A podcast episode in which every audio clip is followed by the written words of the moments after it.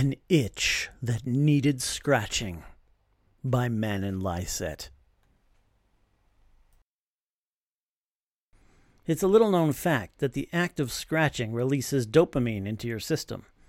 This means that every time you scratch an itch, you're not just relieving a discomfort, you're making yourself feel better. It's no surprise then that some people can take it a little too far. Craig had an awful itch that needed to be scratched. His short fingernails desperately dug along flesh, hoping to alleviate the horrid sensation tinkling inside of him. Scratch, scratch, scratch. Ah, it felt so good.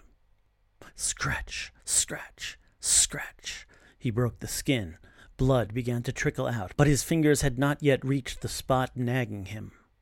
Scratch, scratch, scratch. Dopamine seeped into his system, filling him with a pleasant sense of relief though not enough to stop him quite yet. Scratch, scratch, scratch. No, he couldn't stop, not even after he made it through all the layers of skin and to the muscle tissue. The itch ran deeper. Scratch, scratch, scratch. He could see something white just outside his reach. There was no going back now.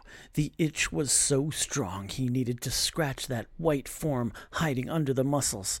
Scratch, scratch. His fingertips finally reached the femur's bony surface. The itch was gone, and Craig let out a sigh of relief. It felt so good. He had all the pleasure of scratching an itch without any of the pain.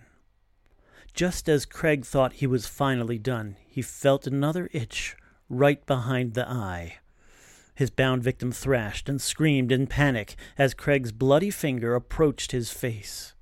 He couldn't help it. It was an itch that needed scratching.